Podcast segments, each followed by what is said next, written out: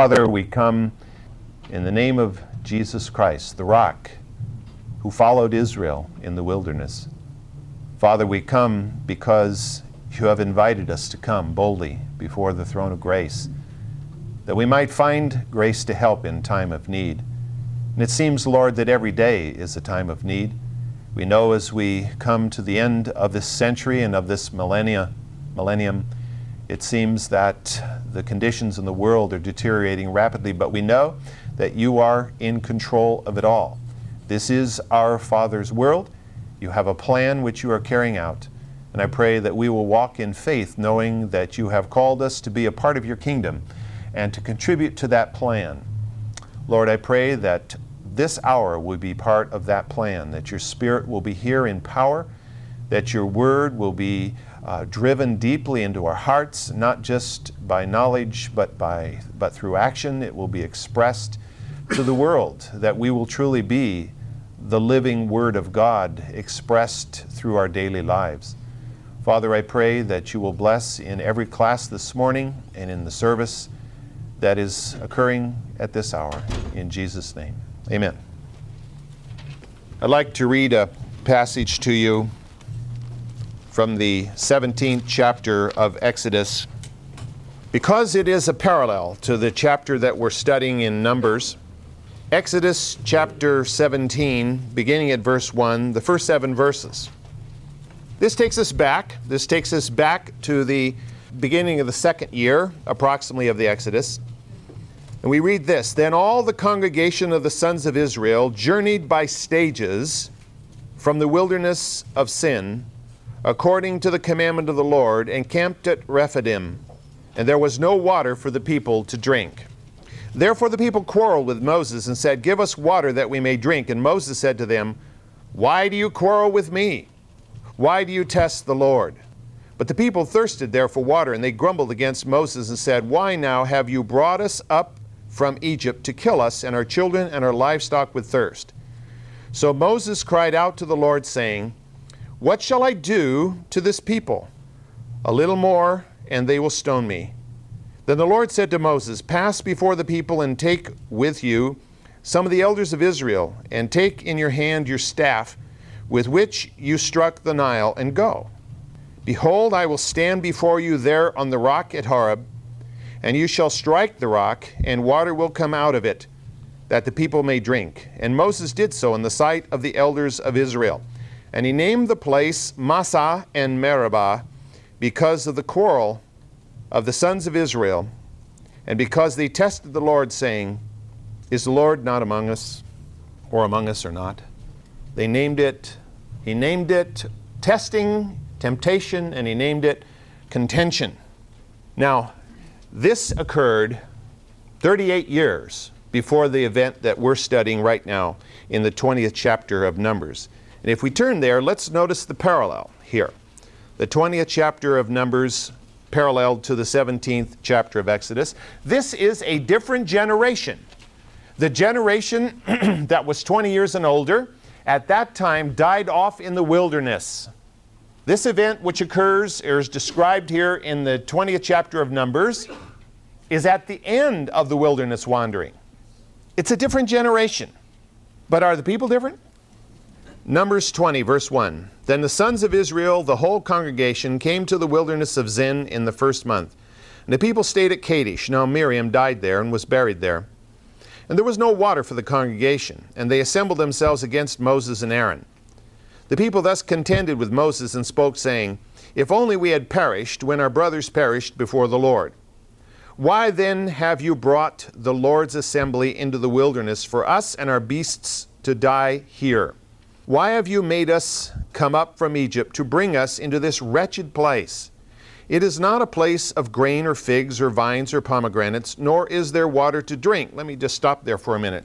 That is truth. I mean, what they're speaking there is truth. We have been in the wilderness of Zin, and there are no figs and pomegranates and grapes there. There's just rocks and dirt. I mean, it's a pretty bleak place. Like I mentioned before, it's sort of like a background for a B Western, you know. That's about what it's like there.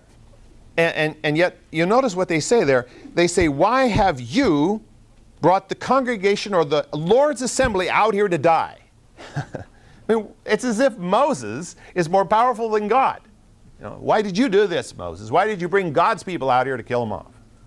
Verse 6. Then Moses and Aaron came in from the presence of the assembly to the doorway of the tent of meeting and fell on their faces. Then the glory of the Lord appeared to them. And the Lord spoke to Moses, saying, Take the rod which you and your brother Aaron, and you and your brother Aaron assemble the congregation and speak to the rock before their eyes, that it may yield its water. You shall thus bring forth for them out of the rock, water forth for them out of the rock, and let the congregation and their beasts drink. So Moses took the rod from before the Lord, just as he had commanded him. And Moses and Aaron gathered the assembly before the rock, and he said to them, Listen now, you rebels. Shall we bring forth water out of the rock, out of for you out of this rock? Then Moses lifted up his hand and struck the rock twice with his rod. And water came forth abundantly, and the congregation and their beasts drank. But the Lord said to Moses and Aaron, Because you have not believed me, to treat me as holy in the sight of the sons of Israel, therefore you shall not bring this assembly into the land which I have given them. Those were the waters of Meribah, because the sons of Israel contended with the Lord, and he proved himself holy among them.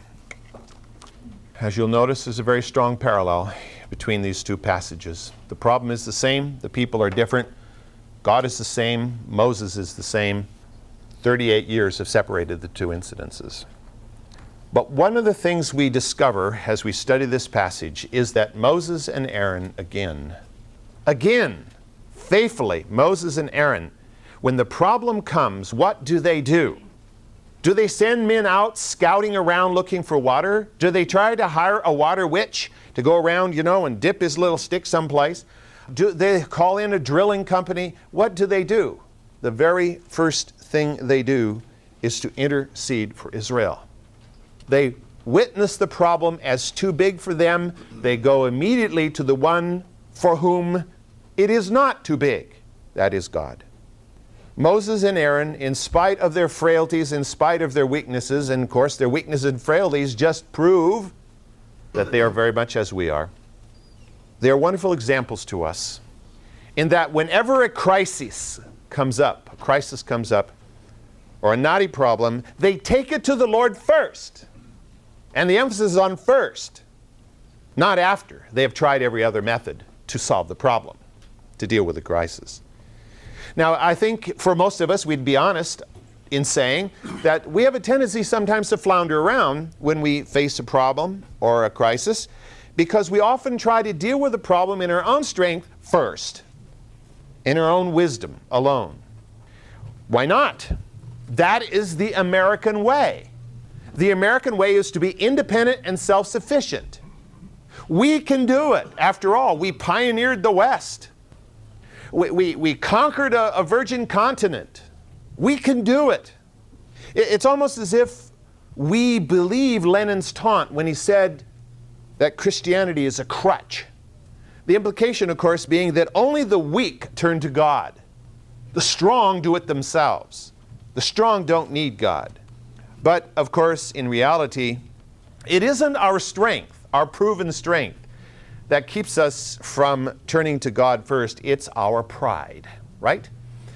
Pride goeth before a fall. Pride goeth before destruction. Pride is, is really uh, root to much of the failure in our lives. Because we don't want to admit to ourselves, we don't want to admit to God, we don't want to admit to each other that we can't handle the problem, that it's too big for us. Now, in the world, the problem is, hang, is handled by just drowning their sorrows in alcohol. You know, if you're if you're nine feet under in booze, why the problem didn't bother you at all. You know? At least I'm told that that's true. But by example and by command, the Lord tells us, He instructs us to come to Him first because He understands and because He cares and because He's more than able. We sing that song, right? He is able, more than able. Well, is He? Do we really believe that? Let me turn to a familiar passage in the seventh chapter of Matthew, beginning at verse 7. It's a passage that's so often quoted when we uh, hear messages on prayer or do a study on prayer. Matthew 7 7. Ask, and it shall be given to you. Seek, and you shall find. Knock, and it shall be open to you. For everyone who asks receives, and he who seeks finds, and to him who knocks it shall be opened. Or what man is there among you, when his son shall ask him for a loaf, will give him a stone? Or if he asks for a fish, he will not give him a snake, will he? If you then, being evil, know how to give good gifts to your children, how much more shall your Father who is in heaven give what is good to those who ask him? This is God's promise. He will give those things which are good to those who ask him. Of course, as you do your study in prayer, you know it means that we ask in faith, that, that we ask uh, because it is the will of God. But of course, what we have to understand is it is God who defines good, not we who define good. I mean, I might say, It is good, Lord, that I have a brand new car. And not only that, two brand new cars. And a nice big garage to put it in, which means a nice big house, you know. I might say those are all good, but God might not think that that's a good for me. Not that that's bad in general, but it might not be good for me in this situation. And so when we ask in faith, believing, God hears and answers our prayer, but it doesn't always come in the way we think it ought to come. Now, the Israelites here, they're, they're complaining about the fact that there's no water. How did they want that water? You know? Did they want a thunderstorm to come? Did they hope that there would be a big lake there? No, that isn't how God will supply the need. They have a history of knowing how God supplies the need, though, because they had as we read in Exodus, a similar situation had happened, and God had provided them water from a rock in the desert. In the eighth verse of this chapter in Numbers, we read that God gave very explicit directions to Moses as to how to deal with this crisis. God, you'll notice, does not say, Moses, stand aside, I'm going to torch them all. Now, God doesn't say that because God has promised that that would be the generation that would enter the land. He had said, I'm going to lead them in and they will conquer the land. The other generation will die out because they refused to go when they were at Kadesh before. So this generation will go in. So God isn't going to say that. But Moses, we're told here, was to take his rod, which was the symbol of his authority under God.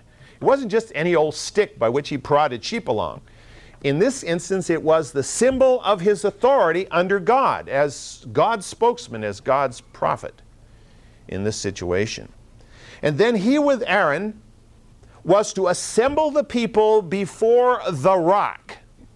Now, the question is what rock is God referring to here? It doesn't just say a rock, it says the rock. Assemble the people before the rock. Now, apparently, where they were at Kadesh, there was a natural spring that sometimes flowed. Very possibly uh, a spring that was perennial or maybe only intermittent, we don't know. It's possible that it was not flowing at this time because it was a seasonal spring and it wasn't the season for it to flow, or that there was a drought, if you can imagine a drought in the desert, and, uh, and, and the water wasn't flowing as it normally did from this rock. We aren't told. Uh, we're not even told if it was specifically a spring.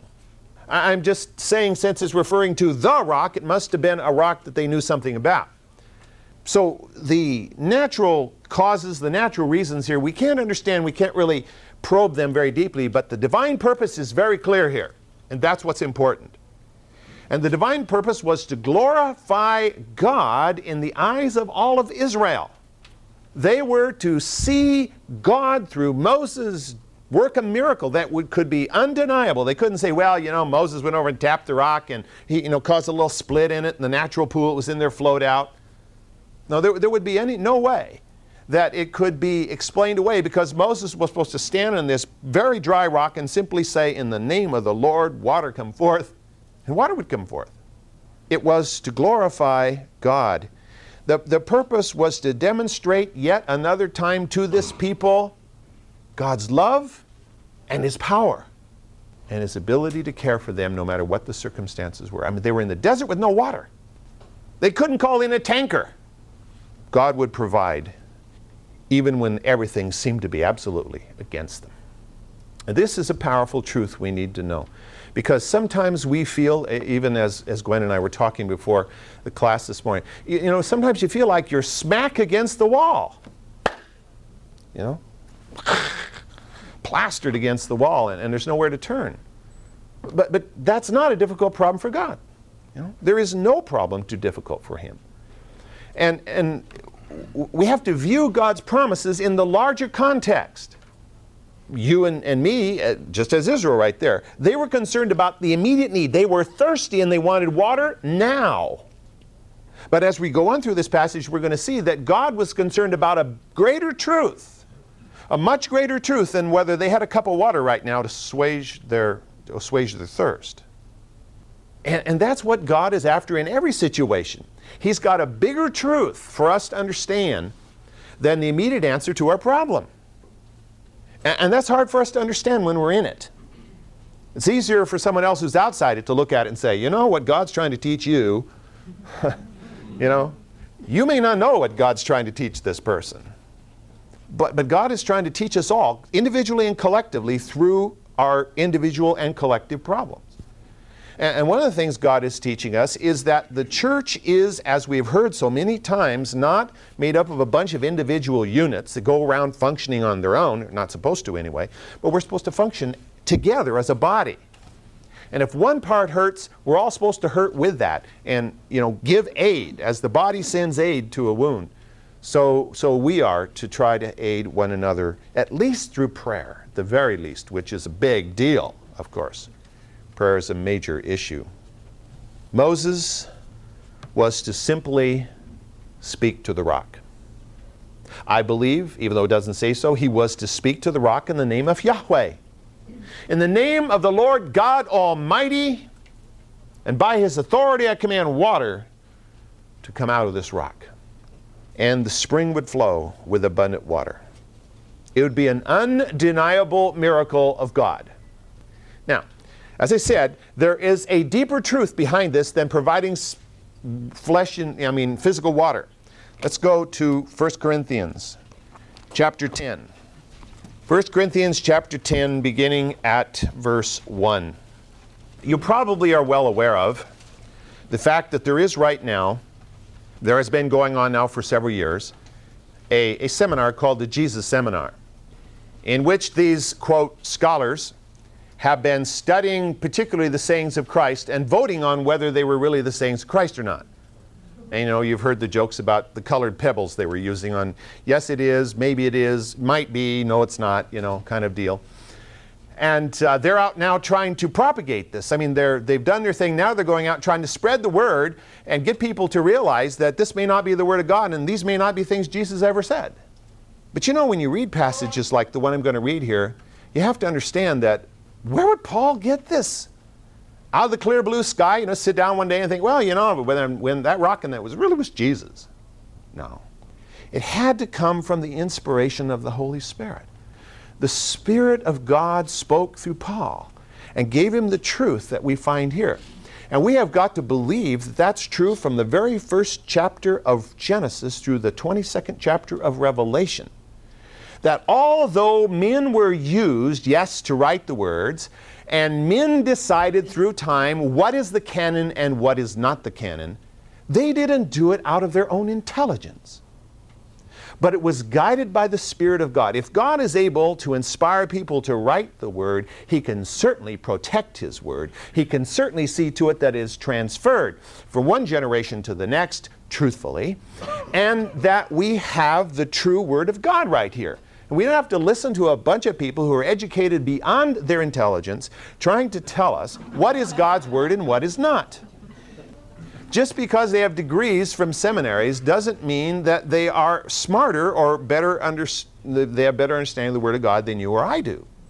We don't have to beat ourselves around saying, well, we're just a bunch of simpletons because we believe this to be literally true.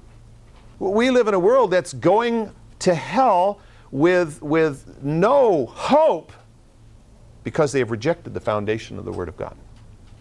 As you know, we live in a relativistic age. We're, we're having uh, faculty staff meetings in a couple of weeks, and, we'll, and we're been asked to read a particular book. There'll be a basis of a discussion.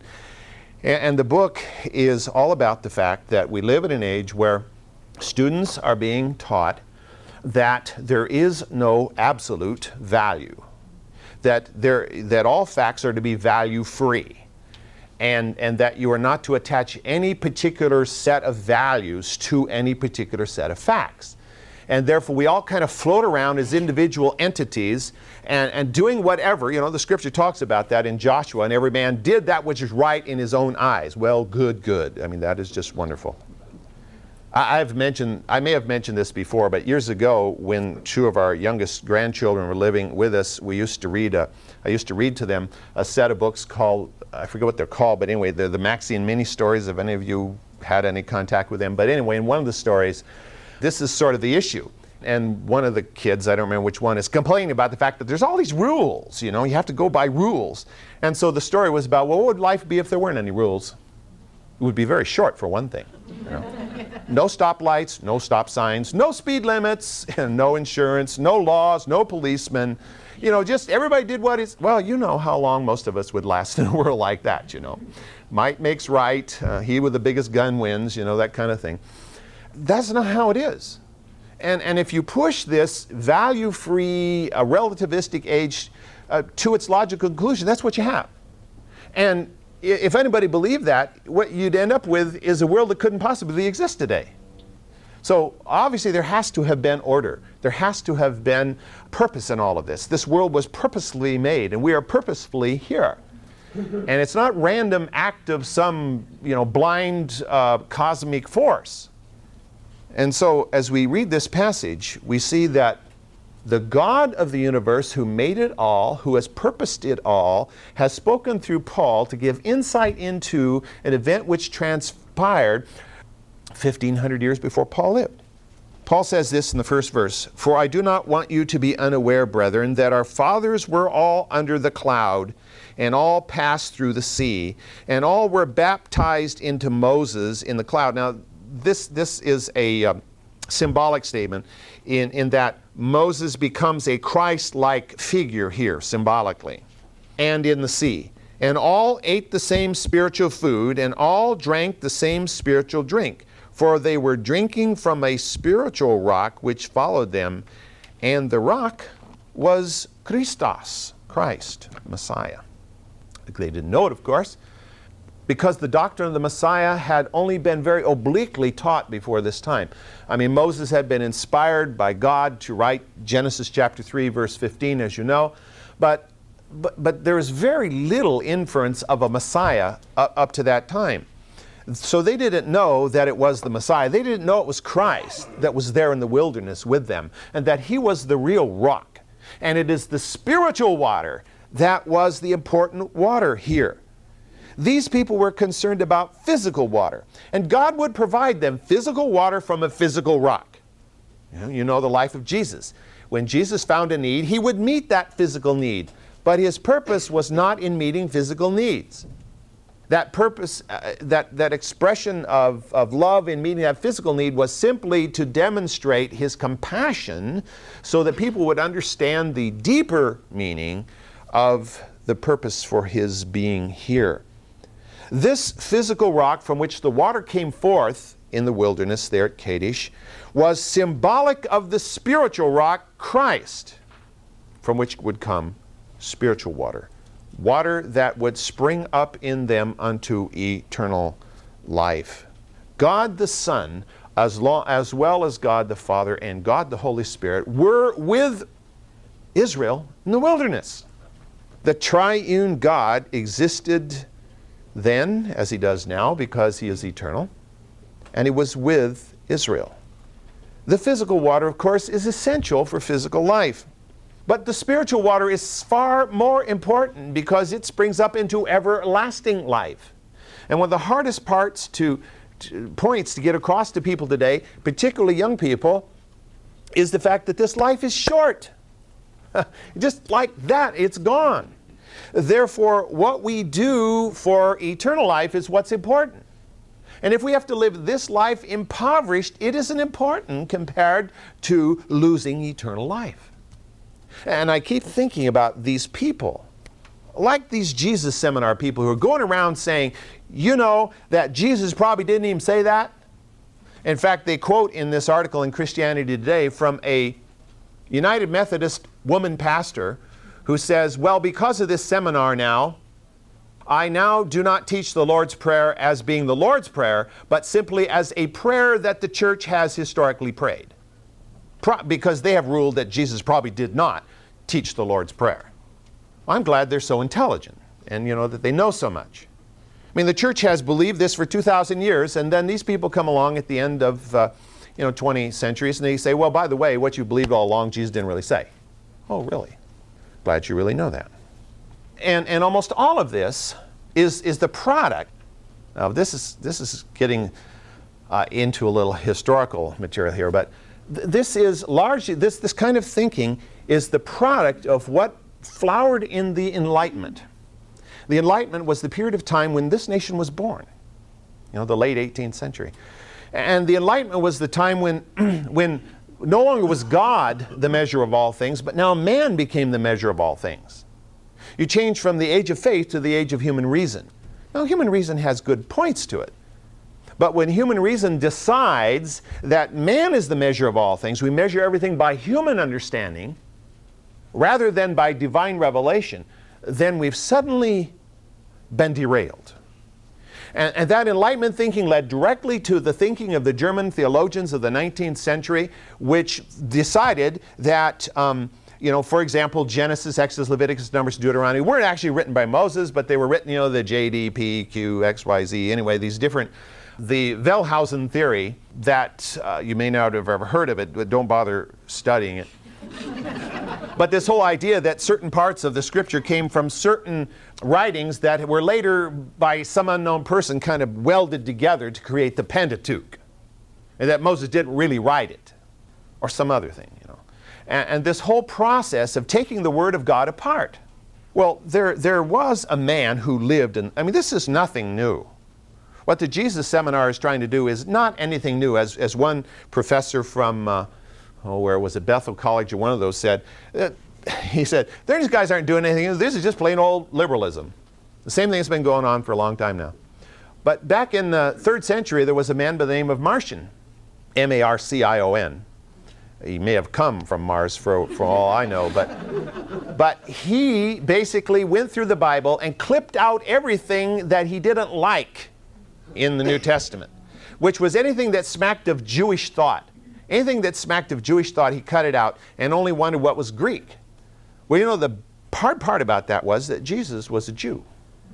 And, and Jesus was not educated in the Greek gymnasium. Uh, he was educated in the Jewish yeshiva. And, and so you basically have to take everything Jesus said and throw it out. And, and most of what Paul says. Leave a little bit of what, in fact, about all he had left of the Gospels was Luke. You know, and even parts of Luke were cut out. It's really, you know, to me, it's amazing to think that somebody could sit there and say, I don't like this, clip, clip, clip, clip, throw it out. I don't like this, clip, clip, clip, throw it out. And, and just, I'm going to like what's left. You know, the big ats and things like this that don't have any theology in them. It's, it's this arrogance that's killing. Pride, again. Pride is, is the big issue.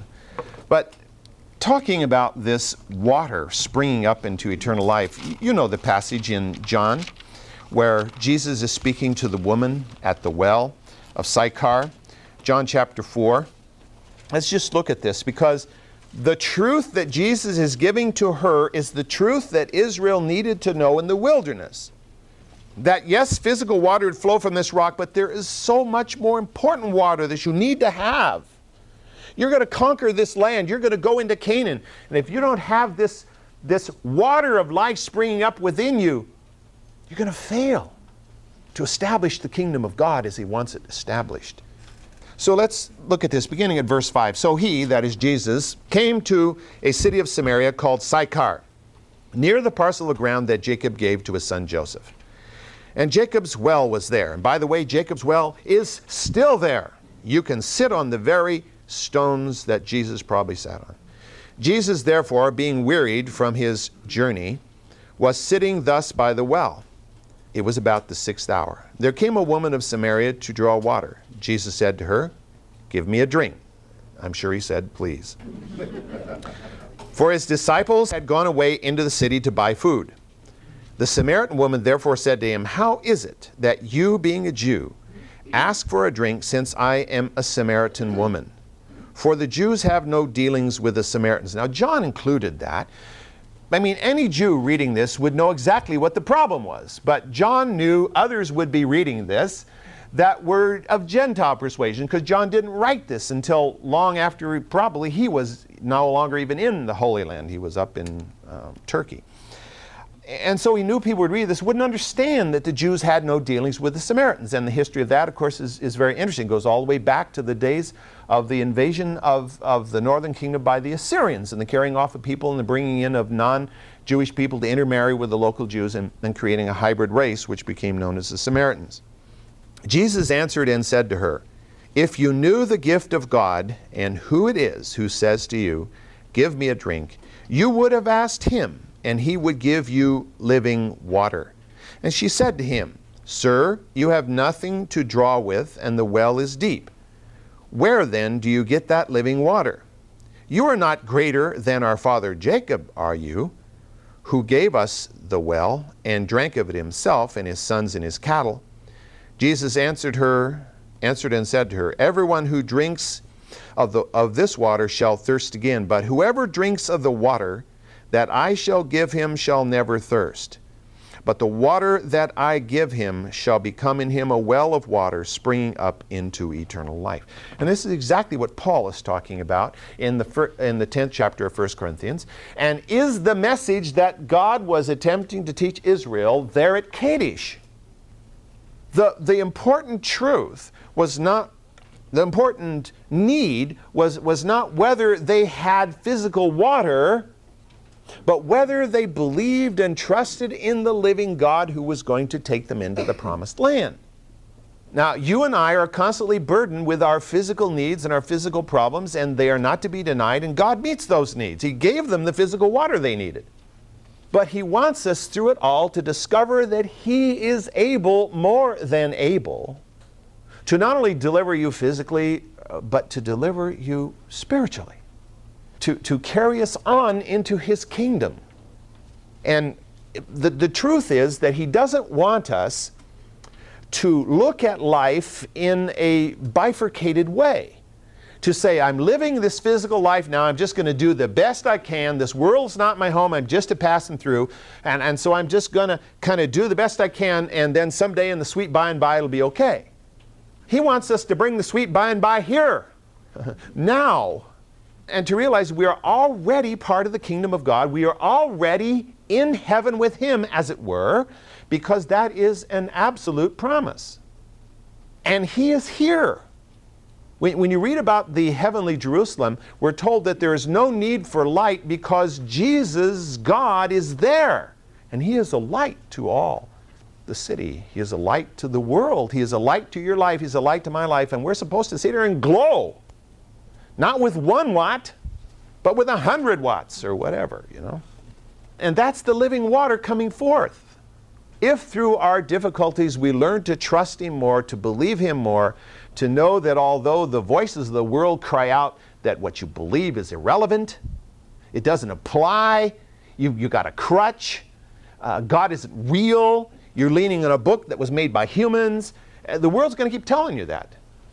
But deep down inside, if that well of water is springing up, you're saying, Cry out what you will. I know it isn't true. This is the Word of God, and He's real, and He's here. God is here, and He's not silent, as Schaeffer said, Francis Schaeffer in his book. And that's the truth that we need to know in every situation we face, whether it be emotional, whether it be physical, whether it be financial, whether it be within our family, whatever the crisis is.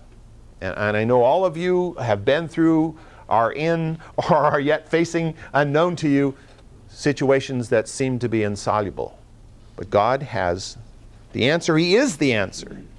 And He wants us to keep flowing with that water in the midst of it all. Because you don't know whose life you will touch as you trust in God through the crisis. One of the key points of, of the story in Numbers and in John chapter 4 is that if we become so taken up with worldly pursuits that we neglect what is eternal, we will lose it all. We will lose the, the shalom of God, the peace of God. What is more important in this life than, than peace in our souls in the midst of it all? What is more important? A million dollars? what does a million dollars do? You know, a million dollars can't keep us alive. a million dollars can't really give, you know, as they often say, you can't buy happiness. Well, you know, that may be a trite phrase, but it's true. I mean, there are people who are billionaires who would give it all if they could just have peace in their souls. Just have peace in their souls. And you and I don't have to give anything to have it except to believe it.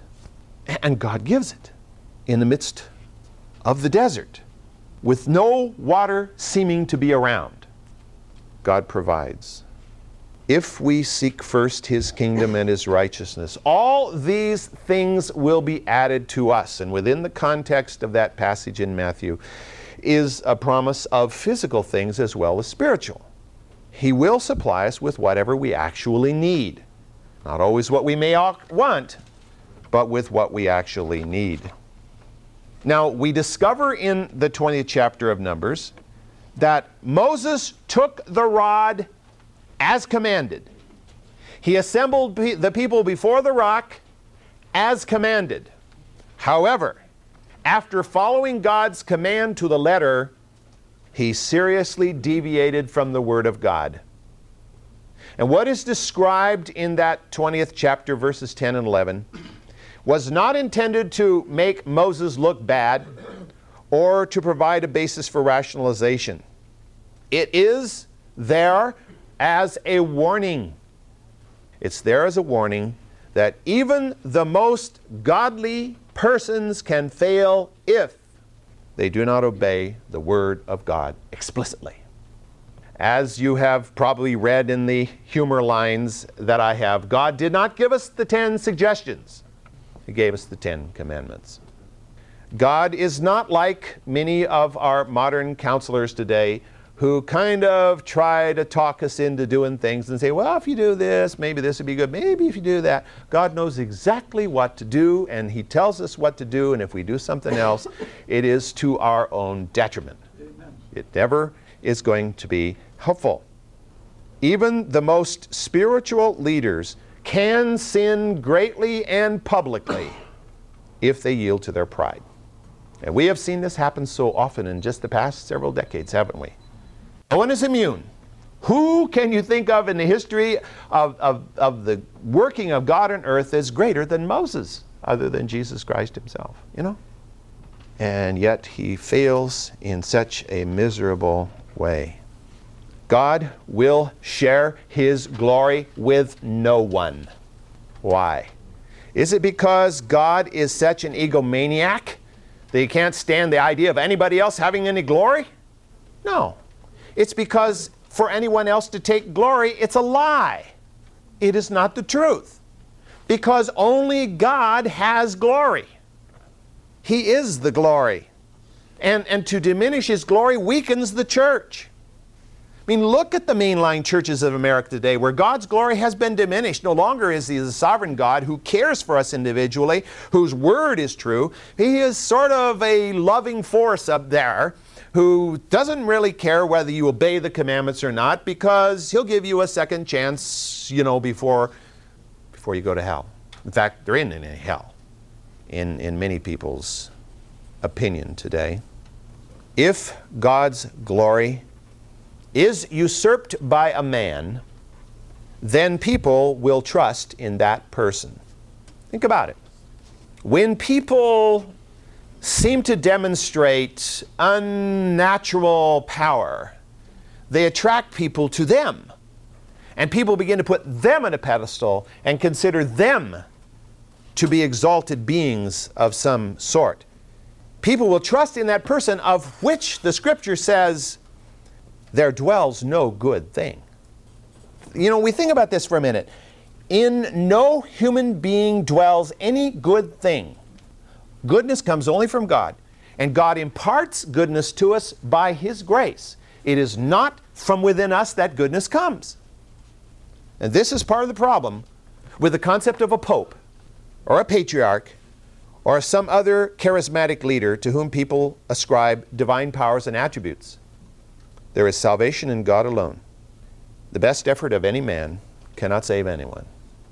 As I was thinking about this, an article I just read from Christianity Today came to mind. Now, let me just read a little bit of this article to you. This is from the most recent Christianity Today uh, magazine. It's called, the article is called Church of, of the Martyrs. And this is what the writer says Nearly every Wednesday evening, Anba Shenouda III, the 117th Pope of Alexandria and Patriarch of the See of St. Mark of Egypt, conducts one of the Middle East's largest Christian Bible studies for about 5,000 Orthodox followers who crowd into St. Mark's, the ornate Coptic cathedral near the center of Cairo. Speaking of one such session held this past spring, the article says, after the two hour session, the 70 year old patriarch, 74 year old patriarch, gathered his flowing black robes and processed out the side door with more than a dozen bishops in his wake. The crowd then surged forward, expressing deep affection for Shenouda by touching anything he had touched and then kissing their own hands. Oh, he touched this. Ooh.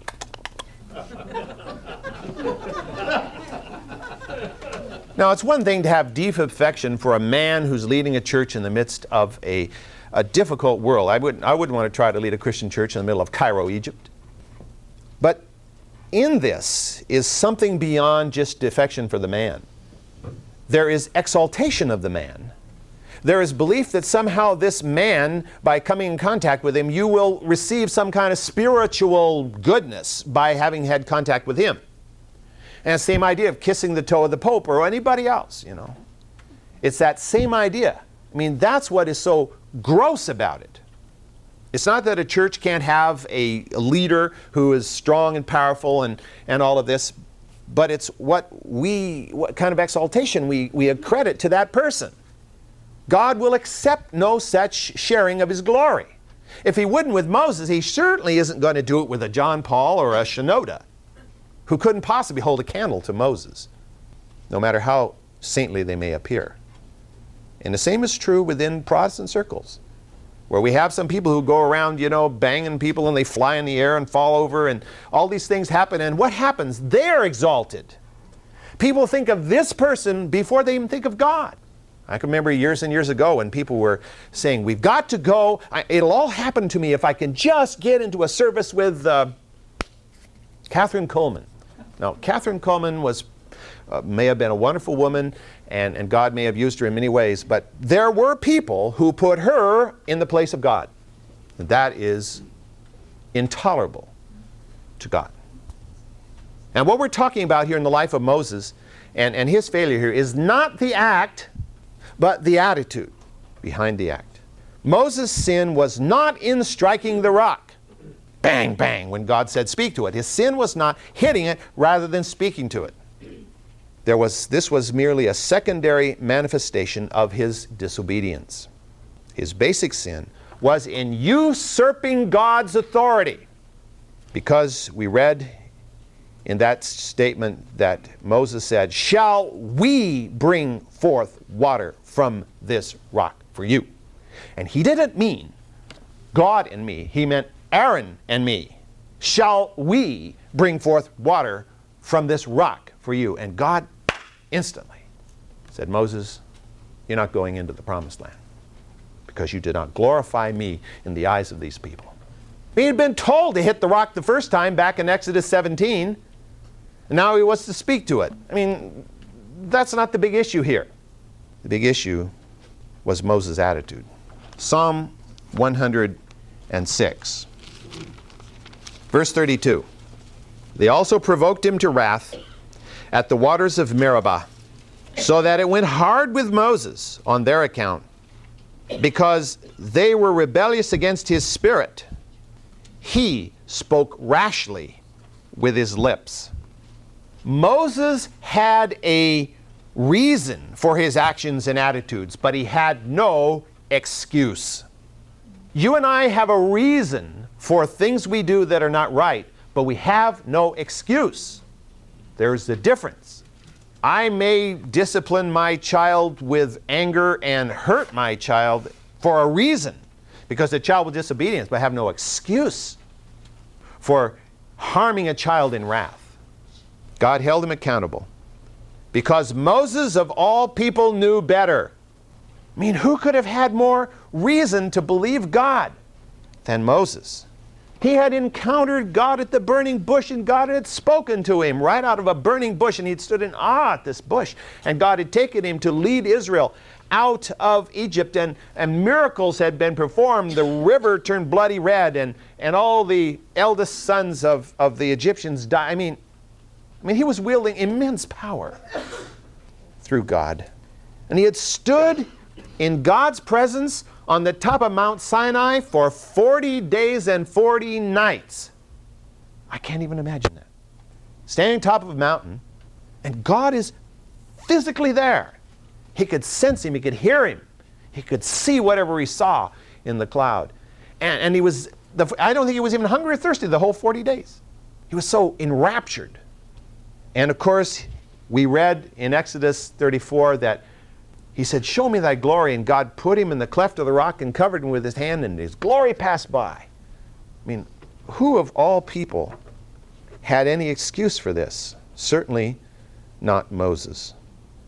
And in, in the 12th verse of this 20th chapter, God clearly spelled out his sin. But the Lord said to Moses and Aaron, Because you have not believed me. Notice, it's a sin of unbelief to treat me as holy in the sight of the sons of Israel. Therefore, you shall not bring this assembly into the land which I have given them. One of the strongest truths of Scripture is that we that the, the church in America today is so far afield when it deals with God as if it's all going to be okay no matter what. Live like you like, it's going to be okay because God is the great grandfather figure up there and He's going to just understand and say it's okay. Well, that is so far from the truth. It's not that we got to become some kind of perfect little robots because we know we can't do that. But we must believe, trust, and obey. We've got to do that. And, and Moses had every reason to do that. But Moses, I mean, Moses had accused the people of being rebels. And what does he do? Turns right around and rebels against God. I mean, hypocrisy is printed all over this man at this juncture. And of course, as an accomplice to the act, Aaron partakes in the punishment. He will not go in to the promised land either. You might say, but but but it was Moses. But Aaron could have said, Dummy, I'm the high priest here. That's not what God said. He didn't. He was his older brother. He was the high priest. He went along with it and shared in the punishment. Now, oh, it's too late, but um, I want to also emphasize that the grace of God comes forth in the midst of this all. I mean, God is never up there going wham and then walking off. God is always there by grace to minister to his people. He will say, This is what you have done, this is the result, but I am here to be with you through it all and to minister to you and through you. Because what happens? Water comes forth from the rock. Now, is that the grace of God or what? If you were God, would you say, Moses, you jerk, water will never come from that rock? He did it all wrong, but water flowed. You and I may mess it all up, but God will not fail to administer His grace in the midst of it all. So, the point is, of course, not that we say, oh, well, even if I blow it, God will do his thing. No, because Moses will pay an awful price. And the church pays an awful price when it fails to walk in obedience. Well, we'll, we'll look at uh, that specifically next week and then move on to the problems that Israel have, will have in attempting to get to the place to invade Canaan.